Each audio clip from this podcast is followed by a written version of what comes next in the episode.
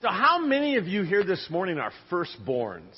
First child born in your family. Any other firstborns besides myself? How many of you are only children, the only child born in your family? Got a couple of not only firstborns, but only child. If you're an only child, you're also a firstborn, right? That kind of logically follows. So I, Maggie raised her hand twice, and I thought, how can you do that? They go, oh yeah, that's how you do that. So we firstborns are an interesting group. Uh, we tend to be more independent than our siblings because we're first and we're by ourselves, right? Uh, we tend to be more hardworking. Um, we tend to be leaders. That's oftentimes true of firstborns. Um, firstborns are less likely to take risk. Firstborns are not typically risk takers, they play it safe. And firstborns are most likely to take direction. Because we learn early that the way you get approval and acceptance is by doing what? Doing what you're told. Keeping the rules.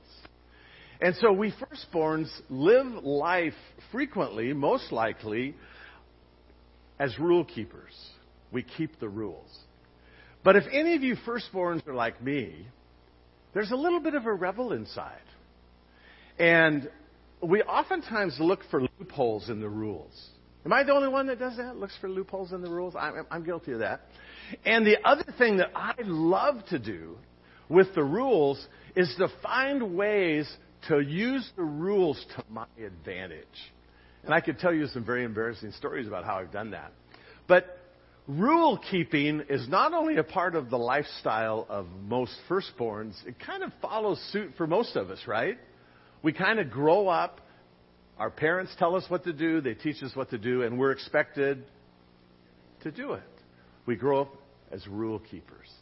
And so this morning, as we come to Mark chapter 2, we see Jesus engaging the religious leaders of his day. And it's all about keeping the rules. It's all about keeping the rules. And so what happens is we come to Mark chapter 2 this morning and see again we dip into the life of Jesus' call in the life of a tax collector named Levi, who later was Matthew. As we drop into this chapter and look at this story, we see the rule keepers in conflict with Jesus because Jesus is not a rule keeper. And one of the lessons we're going to learn this morning, or the primary thing I want you to kind of, kind of wrap your hearts around this morning, is that this life that God has called you and me to live is not about keeping rules. It's about relationship with King Jesus. We're following Him. We're not following rules. And so I want you to kind of hold that big umbrella over our thoughts this morning. The call in my life and the call in your life is to follow Jesus, not to follow rules. Now, for some of you this morning, you're a little nervous. You're wondering where I'm going with this and what's going to happen and where we're going to wind up. And, but just kind of fasten your seatbelts, return your tray to its upright locked position. It's all, it's all going to be good. So take your Bible with me this morning. I'm going to lay mine down here where I can see it. And uh, we're going to read this chapter beginning in Mark chapter 2, verse 15. You remember last Sunday we looked in at the call of Levi, the tax collector, and Jesus called him to follow him. And so we're going to dip back just a little bit and pick up on that as, as we go forward. Verse 15, Mark chapter 2. And it happened that he was reclining at the table in Levi's house, and many tax collectors and sinners were dining with Jesus and his disciples, for there were many of them. And they were following him. When the scribes of the Pharisees saw that he was eating with the sinners and tax collectors, they said to his disciples, why is he eating and drinking with tax collectors and sinners?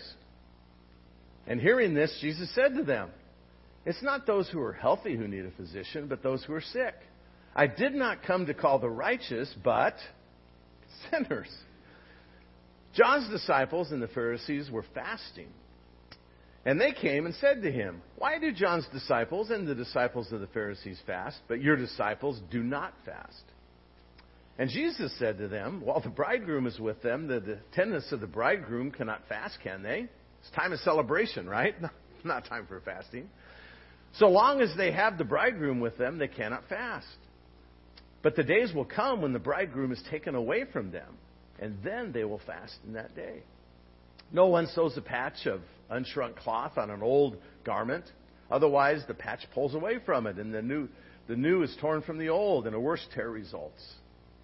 No one puts new wine into old wineskins. Otherwise, the wine will burst the skins, and the wine is lost, and the skin as well. But one puts new wine into fresh wineskins. And it happened as he was passing through the grain fields on the Sabbath, and his disciples began to make their way along while picking the heads of grain. The Pharisees were saying to him, Lord, why are you doing what is not lawful on the Sabbath? And he said to them, Have you never read what David did when he was in need? He and his companions became hungry. How he entered the house of God at the time of Abiathar the high priest and ate the consecrated bread which is not lawful for anyone to eat except the priests. He also gave it to those who were with him. Jesus said to them, The Sabbath was made for man, not man for the Sabbath.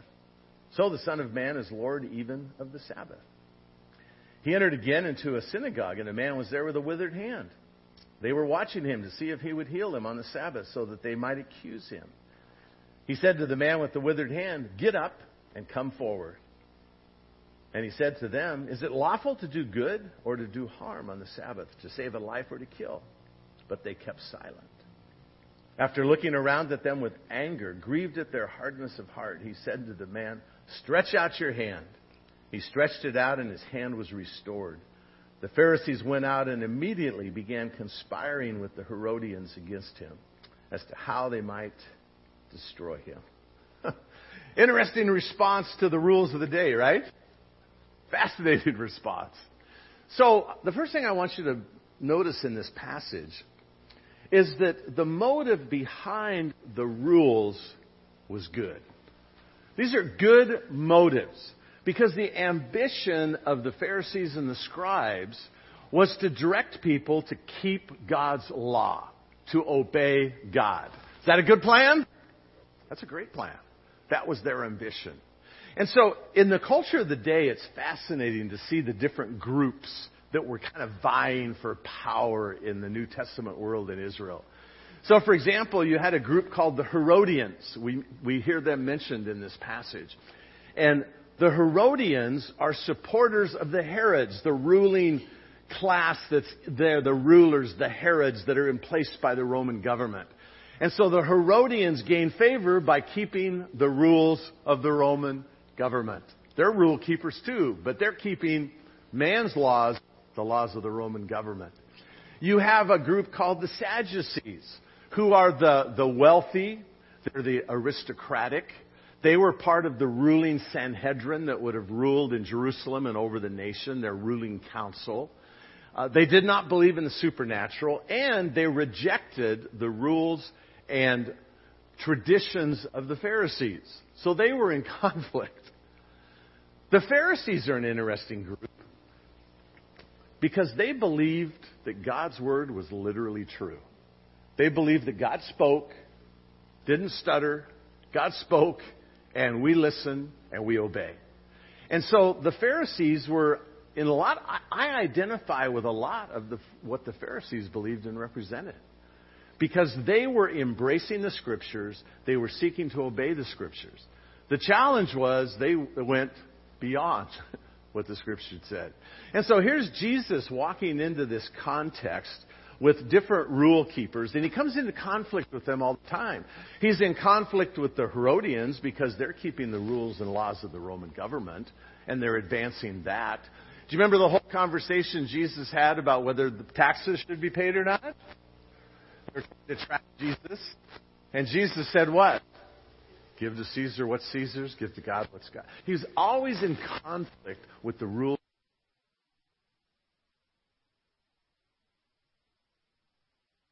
Keepers of the day.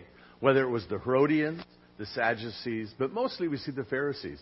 In fact, one of the things, one of the conclusions we came to on Tuesday morning in our men's uh, Bible study group is we've kind of decided that the, the Pharisees were kind of guilty of stalking Jesus. They were just kind of always on the edges wherever he was, looking at him, seeking to accuse him, as this passage suggests. But they were the rule keepers of the day, seeking to bring people into compliance with what the scriptures taught. So their, the motives were good, The problem was the rules they developed went beyond what the scriptures taught. And so the Pharisees had 613 laws, rules, that not only were they seeking to follow and obey, but their expectation was what? Everybody else had to keep those rules and laws too. And so they had these 613 rules or laws. 248 of them were things you must do. No surprise, 365 were things you should not do. And for the Pharisees, their great uh, joy, especially the scribes of the Pharisees, their great joy was to get together to debate and to argue about those rules and those laws. And they divided them into different categories and classes. But the whole thing was all about what? Keeping the rules. Being rule keepers. And Jesus kind of flew in the face of this. Because we find four examples in this passage of rules that Jesus refused to give into. So, for example, their first uh, rule that we see in this passage is spiritual people do not associate with sinners. Spiritual people don't do that. What do spiritual people do? Distance yourself from those unbelieving sinners. And so what was Jesus doing? He was having dinner with them in the home of the tax collector dude. And it says there were many tax collectors and sinners. And so Jesus has stepped across that, that boundary, that border, if you will, that the Pharisees refused to cross. The Pharisees believed that if you were to associate with those sinners, those non believer types, if you associate with them, you make yourself unclean before God. And so they had no association with sinful people. None. And here's Jesus in the most intimate form of association. Because in this culture, in this day, the most intimate form of relationship with another person took place with a meal. As a most intimate form of relationship. So Jesus violated their rule. The second rule that he violates here is they believe that spiritual people must fast. And so there's this question here in verses 18 to 22. How come the disciples of the Pharisees fast? How come the disciples of John the Baptist fast, but your disciples don't fast? What's up with that? You're missing out. You're not following the rules. And Jesus' whole discussion in response to them. You know, the friends of the bridegroom don't fast. You know, they're celebrating. It's a wedding day. By the way, how many fasts are prescribed in the Old Testament? So if you read the book of Leviticus and read carefully, you'll discover that the expectation was that one day a year what day would that be? Any guesses? Yom Kippur, very good. So one day a year on Yom Kippur, the Day of Atonement, the most high and holy day in the Jewish calendar, that was a day for fasting.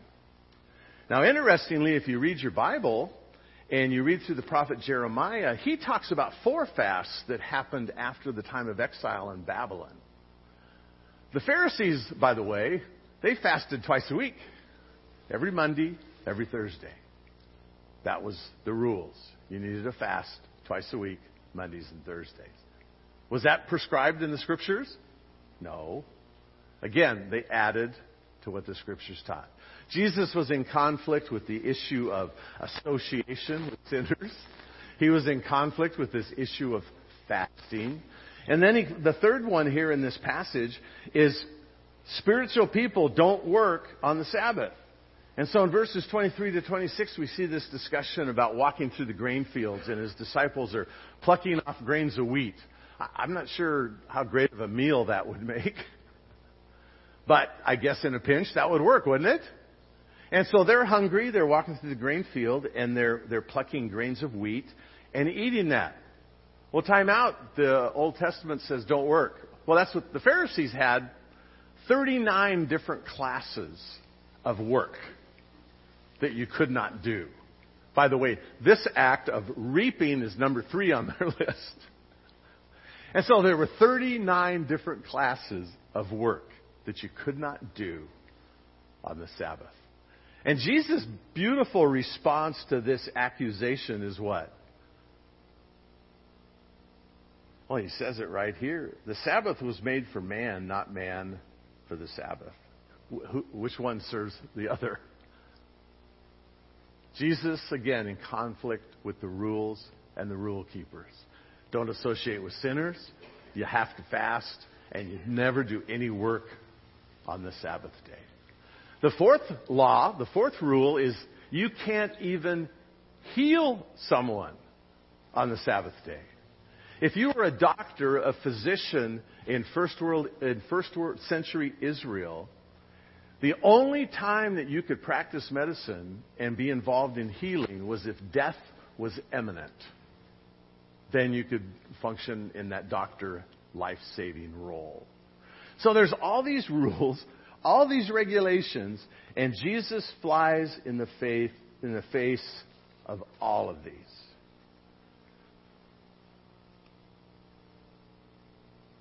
So, the spiritual life is either a life of trying to keep rules and trying to measure up, kind of like we did as children growing up, right? Or it's all about something else. And as we watch Jesus in his life, his teachings and his behavior constantly come into conflict with the rules and the rule keepers. And so there's a bigger lesson, a deeper lesson not only are their motives good, not only did they bring in traditions that went beyond the scriptures, the real need in our lives isn't for more rules, but for right hearts. It's all about the heart. It's always about the heart. And so here's Jesus, here's the Pharisees in constant conflict. And I think in a lot of ways, it's not a whole lot different today.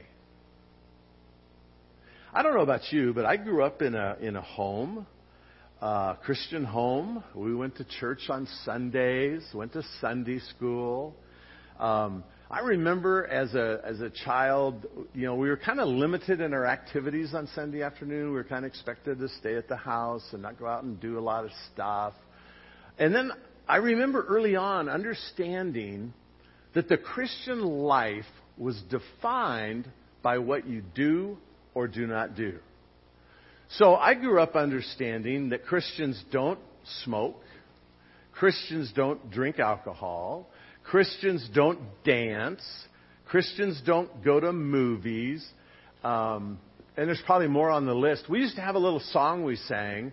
Um, I don't smoke, drink, or chew, and I don't go with the girls that do. Um, yeah, that was fun. I remember well uh, when I traveled back to Indiana to go to college. Now I'm free. I'm free from my parents. I'm free from all that stuff back in California. I'm in Indiana. I can live life the way I want. And I pull into the parking lot outside the Alpha Girls dorm, across from the tennis courts, and there's the sign on the tennis courts no Sunday playing. What have I gotten myself into? At Grace College, we were not allowed to have uh, playing cards. You know, the cards with the king and the jack and the queen, and you know, those those were gambling cards. And so Christians don't gamble and they don't play with gambling cards. And so we could play rook. Any rook playing people? You familiar with the rook cards? So what we did is we took rook cards and if you if you know how to play within the rules, but you know how to find loopholes and you're looking for ways to use the rules to your advantage, you can use rook cards to play poker. Yeah, I was a rebel at 18. I still am a little bit. But I, that was my understanding of much of the Christian life growing up in those early years of my life. It was all about rules and rule keeping, keeping the rules. And so I look at the life of Jesus, I look at the teaching of Jesus, I look at the behavior of Jesus, and I start asking myself the question so, what is, what, what is, what is the pathway to living the life that God calls us to live? Is it all wrapped up in a list of rules, do and don't? Is that really what it's all about? And I look at the life of Jesus and I say, you know, it looks like it's about something else. And our theme this year, of course, is captured in those two words there, following Jesus. He's calling us not to follow a list of rules, but follow Jesus. Listen to Jesus, do what Jesus says, obey Him. And so there, there's things that strike me in a, in, a, in a practical way. If I want to live a life that honors God, and I'm trying to make decisions about choices about activities in my life, are there boundaries of where I should live my life? Somebody say yes. So there are boundaries. If I'm going to be a Christ follower, if I'm going to choose to follow Jesus in my life, and I want to honor Him in my life, there's going to be some things that are outside the boundaries of what is good for me, what is best for me, right? Looking for another yes, just one. Okay, there we go. So, uh, and so there's several things that occur to me as, as I work through this and think about this. Um, so the first thing that strikes me is this. Be careful about assuming that the lack of a no is an automatic yes. So some people go to the Bible looking for uh, a specific yes or no answer. And so nowhere in the Bible does it say I can't drive my car 80 miles an hour on Foster Road. So therefore it must be okay, right? Well, amen. Who said that? Was, was that one of our elders that said that? Oh man. But th- there's some other principles involved that might govern that decision, right? Um, be careful assuming that the lack of a, a, a no is an automatic yes. Um, you know, the Bible doesn't tell me I can't go to see R rated movies. But there's some principles in the Bible that play into my life that kind of preclude that. That's outside the boundaries for me. There's principles. Um, so don't assume because there's no specific no that that means you're good to go. Um, a second thing that is always a caution for me that I would suggest is beware of using our culture as the standard for right and wrong. You know, so many people determine the direction of their life based on what everybody else does, what everybody else says is right. Does our culture determine how you and I live our lives? I sure hope not. And so it's never good to make decisions about behavior and rights and wrongs based on what the culture says and does. Our culture tells me that abortion is legal. Does that make it right? No. Our culture tells me that smoking marijuana is legal. Does that make it right? Even if all 50 states agree with California and Washington and Oregon and Colorado and others. So that's a caution in my life. By the way, the right standard isn't our culture, it's God's Word. Um, my third thought is guard your heart. Dave read uh, this morning in Proverbs chapter 4 a, a verse that I find very challenging.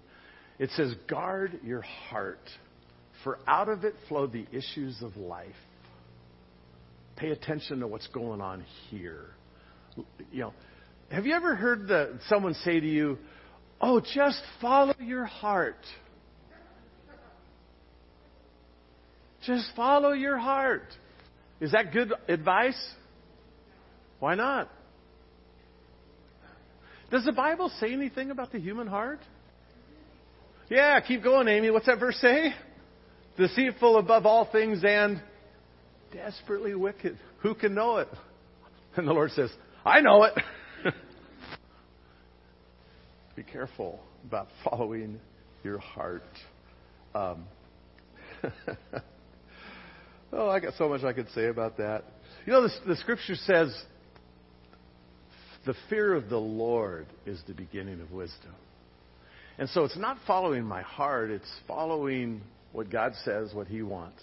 You've heard me say before, I define the fear of the Lord as anxiety to please, dread to offend. I'm anxious to please my Lord.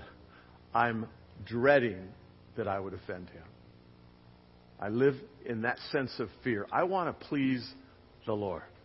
I want to please the Christ who died on the cross, the one that we sang about this morning, Amazing Grace. Um, guard your heart. We have a tendency with our hearts, by the way, to kind of play with the rules. I kind of alluded to this earlier. Um, looking for loopholes, looking for ways to kind of um, use the rules to our advantage. And so I grew up in Long Beach, near the intersection of Lakewood and Stearns, for those of you who get a little geography. And the neighborhood I grew up grew up in was on the the east side of Signal Hill. So just like two or three blocks north of my house, there was a, a little city park, and on the back fence of the city park was that open area going up to the hill. Well, my mother had a rule in our house: you do not go onto Signal Hill. You do not play on Signal Hill. That was my mom's rule. And back in the 50s, I know that's a long time ago for some of you, but back in the 50s, Signal Hill had oil. Signal Hill was all about oil. There were oil wells, not condos. And so there were oil wells everywhere, and there were these things called oil sumps, which were like big Olympic sized swimming pools filled with oil.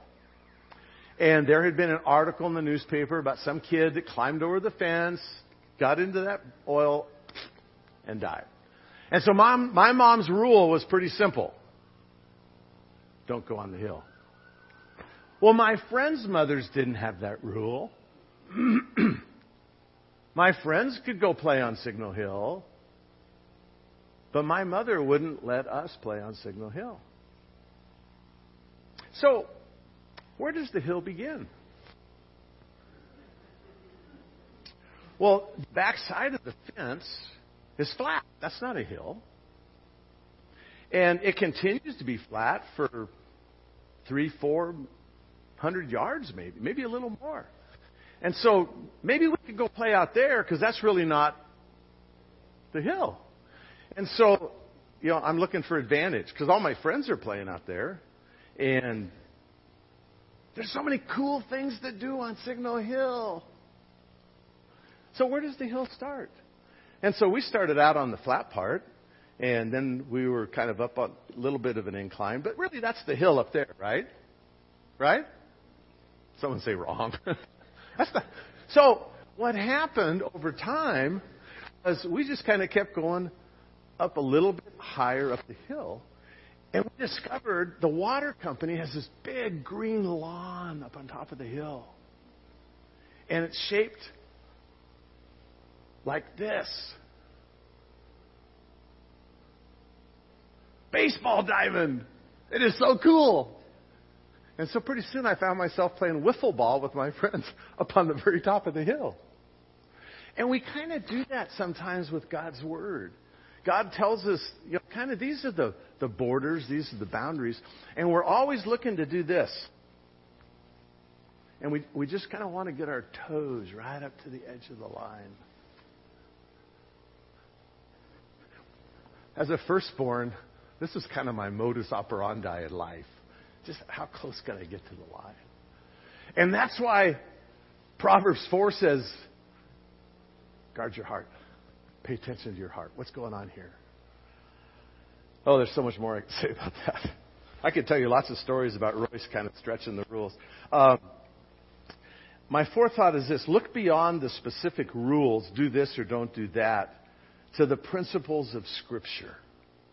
It ought to be God's Word, the principles that guide us. You know, I think, for example, in, in the book of Romans, in chapter 14, 15, along in there, um, Paul says, All things are lawful, but not all things do what? Not all things are profitable. Not all things are expedient. Just because you can does not necessarily mean you should. And so there's, there's, there's principles. And so I was bike riding yesterday with my friend Don. Don's a retired uh, soccer coach at Azusa Pacific University, and he's he deigns to spend time with a graduate of Biola. Anyway, uh, we're bike riding yesterday, and he, he asked me, So, what are you preaching on tomorrow? I said, I'm preaching on rules and rule keepers. And uh, we talked about that a little bit. And uh, he had been sharing with me all week long this struggle he was having, he and his wife were wrestling with. And trying to make a God honoring decision in a area that you could say was gray, if you want to live in the gray areas. And so Don was telling me that his son, who's a general contractor, uh, he's a project manager. He's been a project manager on some of the uh, episodes you've probably seen on Extreme Makeover. And so Scott is a, a contractor, and he wants to buy his neighbor's house, flip it, and resell it. And he's invited his father, Don, to invest in this flip. And so here's this opportunity to make some money. Is that attractive? It's always attractive, right? We're good, good American capitalists. Making money is a good plan. And so Scott's going to provide labor, materials, but he needs a financial partner. And so he's saying to mom and dad, here's an opportunity for you to help me and for me to help you, and you can make some money. Is that a win-win? Yeah. So as Don explores this a little further, he's talking with the, uh, the, the loan company that's going to do the loan to buy this house. And if you get a loan on a home that you're not going to live in, you're going to rent it out to others, then your down payment is 20%. But if you're going to live in the house and it's going to be your residence, the down payment is 5%. So if you were going to buy a $500,000 house, I like round numbers, and your down payment was going to be 20%, that's 100 grand. If you're going to buy a $500,000 house and your down payment's only 5%, then you only need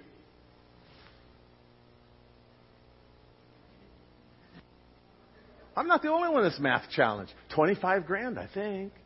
And so if Don tells the mortgage company we're going to live there, it costs this much. If Don tells the mortgage company, no, we're not going to live there, we're going to rent it out or, or resell it, then it's this much. So, is there a possibility that they might move into the house next door to their son and their grandkids? Sure. Do they plan to do that? No. So if he tells the mortgage company that they're going to live there, then he's lying, thank you. And so this was Don's dilemma. It's possible we might move there, maybe, but we don't intend to. We don't plan to. And, and so he's working through all this, and we're talking about we talked about it all week long uh, as we rode th- three times last week, I think. This dilemma: what do I do? And uh, yesterday, Don was saying, "I've always wanted to be a person of integrity. I want to be a model and example to my children and my grandchildren."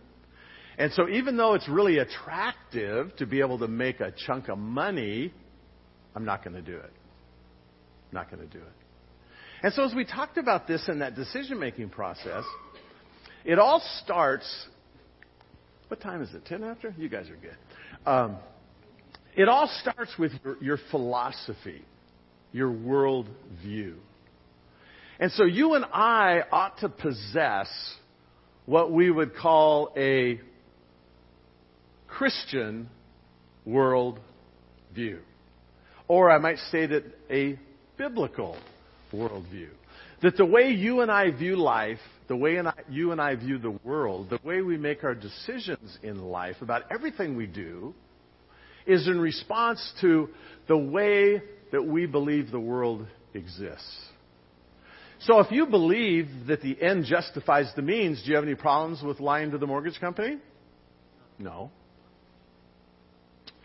But if you believe that there's a holy God, a just God, not just a God of love and grace and mercy, but a God that is holy and just, and He's created everything, including you, if you believe that and embrace that, that's a part of your worldview. If you believe that the scriptures are inspired by God and are the guidelines that He gives us to show us where and how to live our lives, if that's a part of your worldview, then it governs the choices and the decisions you make, right? So it starts with how you view the world. And sadly, the challenge for many Christians, nobody here, of course, but the challenge for many Christians is they do not have a solid biblical world view. Because it's out of that philosophy, that worldview, then, that the principles of life come into play. And where do you find those principles by which you govern your life? Not out there in the world, not on the evening news, not from Dr. Phil and Laura and Oprah, and the list goes on. You get the principles for living your life where? In the Bible. And so, if I'm seeking to follow Jesus, and I'm seeking to obey Him, and I want my life to honor Him, then the principles of my life will ultimately govern the practices of my life. It starts with the philosophy, my worldview, then the, the, the principles, and then the practices of my life flow out of that. So my choice to not lie to the mortgage company then affects my decision. Am I then going to agree to the higher down payment, or am I just going to step away from the whole thing? And that's where Don and his wife came. They stepped away from the whole thing and had the hard challenge of telling their son, thanks for the opportunity, but it's not right for us. And telling his son why it's not the right choice for us. I am not comfortable in my life of integrity as a follower of Jesus. I'm not comfortable telling a lie to the mortgage company. That is a man of integrity. That is a man who's not governing his life by rules, but governing his life by relationship to Jesus. I remember when I was at Biola, this was true at Grace too, and most Christian colleges back in the 60s. I don't know that it continues today. But I remember when I went to Biola, we had a student pledge that we had to sign, and it was a long list of things we wouldn't do. You know, again, don't smoke, drink, or chew, and don't go with the girls that do, and so on. And that that we had to sign that pledge. I don't. Do we sign that every semester, every year? I don't remember, but I remember we had to we had to sign that pledge that we would honor this list of of rules. And I remember, I think it was my junior year, one of my professors in a, one of my Bible classes, we were having this conversation about rules regulations. What is the Christian life really all about? Is it about following the rules? Is it about relationship with Jesus? What, what's this really all about? And I remember Dr. Friedrichsen telling us that day that if, if he was in charge, if he was in charge, the document that we would sign would not be a list of all these rules. It would be a document where we simply agree. I'm signing my name. It is my heart's desire in everything I do in my life to honor the Lord Jesus with the choices I make, the decisions I make, and the way I live my life. I could sign that in a heartbeat. But we had all these lists and all these rules. And one of the fears I have, concerns I have, is that for many Christians, none of us here, hopefully, probably, maybe, but for many Christians, the Christian life is all about doing and not doing. It's about performance. It's about following the rules. And our rules are simple. You know, uh, my spiritual life, the quality of my spiritual life, the depth of my spiritual life is determined by the fact that I, I keep the rules. I go to church on Sunday. I go to Sunday school. I read my Bible. I do, do, do. It's all about doing the right things. And what Jesus, I think, wants us to understand is it's all about relationship with Him. It's all about relationship with Him.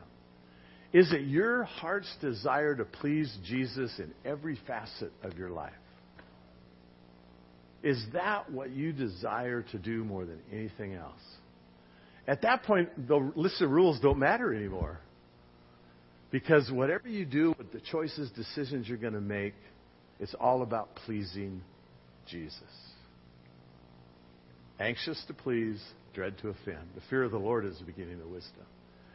And so here's Jesus in conflict with the rule keepers of his day 2,000 years ago. And here's us today in the 21st century, many times still struggling to keep the rules. And I want to encourage you this morning. It's not about what you do, it's about your love relationship with Jesus. It's not about what you choose to not do. It's all about your love relationship with Jesus. Do you desire to please the Lord who died on the cross, gave himself for you, offers you the gift of eternal life and forgiveness of sin? Is it your heart's ambition to please him in all that you do? I've been known to tell people in counseling situations if it pleases you to please God, you can do what you please. You have to think about that. I've had people jump all over me for that statement because they reacted like that instead of thinking about what I just said. If it pleases you to please Jesus, you can do what you want to do. Because if it pleases me to please Jesus, I've already got some boundaries set up, right? And so if it pleases me to please Jesus, here's where I'm going to live my life. Whatever I want to do in that arena is what? Good to go. And so it's all about relationship. The choices that you make the decisions that you make as you live your Christian life. It's all about Jesus. So you're making decisions about what TV shows you watch. It's all about Jesus. It's all about pleasing Jesus. It's all about what Jesus wants. You're making decisions. Hey, the movie theaters are open again. Are you excited about that? Not really. Yeah, me neither. Um, and so movie theaters are open and you're going to make choices. We could go out to see movies now. We haven't been to a movie in 15 months. This is so cool. So, what movie are you going to go see? Well, that decision is all about loving Jesus, honoring Jesus. There's movies I cannot go see. I, they, they're, they're outside the boundaries. There's movies I can't go see. So if two of my unsaved friends call me up and say, Hey, Roy, We'd like to go out to dinner together and to a movie. Cool. Get to spend time with my unsaved friends. I'm all over that. Let's go. Where are we going? Well, we're going to go out to dinner at you know XYZ restaurant. What movie are we going to go see? Oh. Yeah, that's an R-rated movie, right? Uh-huh. Is that a problem? Yes. Yeah, I'm I'm not comfortable. That that just that doesn't fit my, my life. I'm not comfortable. So what choices do I have? I could go to dinner and let them go to movies without me. I could not go at all. But I've got some decisions to make. But what's guiding those decisions? I want to honor Jesus. It's all about my relationship with Him. I love Him. I serve Him. I'm following Jesus. That's how I make those decisions. And so I want to encourage you this morning. It's not about keeping the rules. Sadly, it never has been, even though that's the culture I grew up in in the 50s and 60s. It's never been about the rules. It's always been about what? Jesus. My heart for Jesus. Yeah, there's the heart word, Amy. Thank you. It's all about that. Decisions I make, the things that I choose to read, the television shows I watch, the movies I watch, the places I go, the forms of entertainment I enjoy. Uh, it's all about am I can I what am I going to do to best honor Jesus in my life? I want to please him. If it pleases you to please Jesus, you can do whatever you please because you've already drawn the boundaries. Lord, I'm grateful this morning, even growing up in a culture that uh, honored those rules, celebrated those rules, uh, pressed hard into those rules. I'm grateful that in the midst of all that, you've led many of us, most of us, maybe even all of us, to understand the simple truth this morning. It's not about keeping rules. It's about loving Jesus.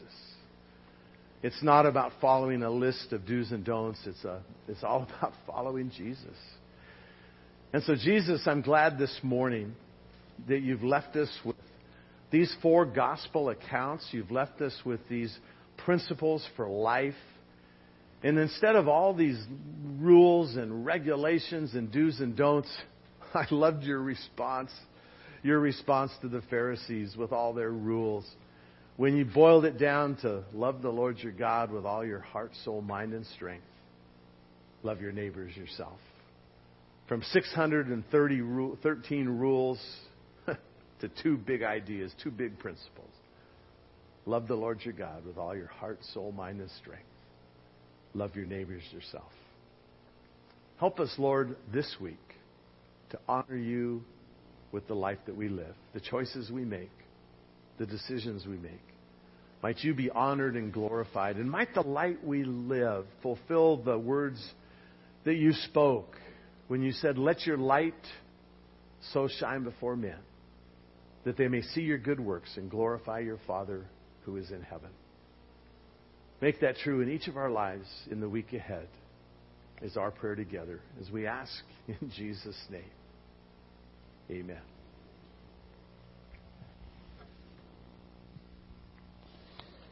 If you would stand, we're going to sing one of my mom's favorites, How Great Thou Art.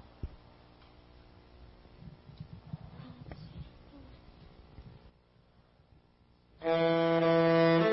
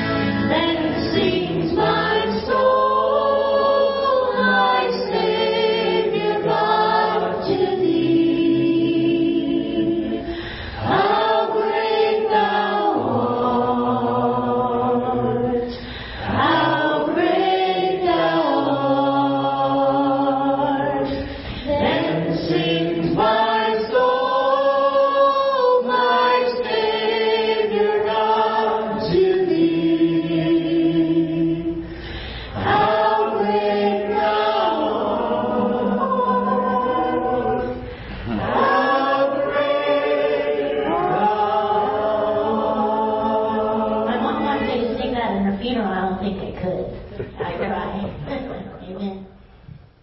And so, Lord, we've come this morning to proclaim together how great you are. We've come to worship you in all your greatness, all your glory, all your power. We acknowledge that you are the great eternal King, the sovereign ruler of the universe. You are the Almighty God. There's never a moment that you are less than Almighty. There's never a minute that you're not faithful to your promises. There's never a second that we do not have the assurance of your presence with us. And so as we leave this place, we go with you beside us. We go with your Holy Spirit indwelling us and enabling us.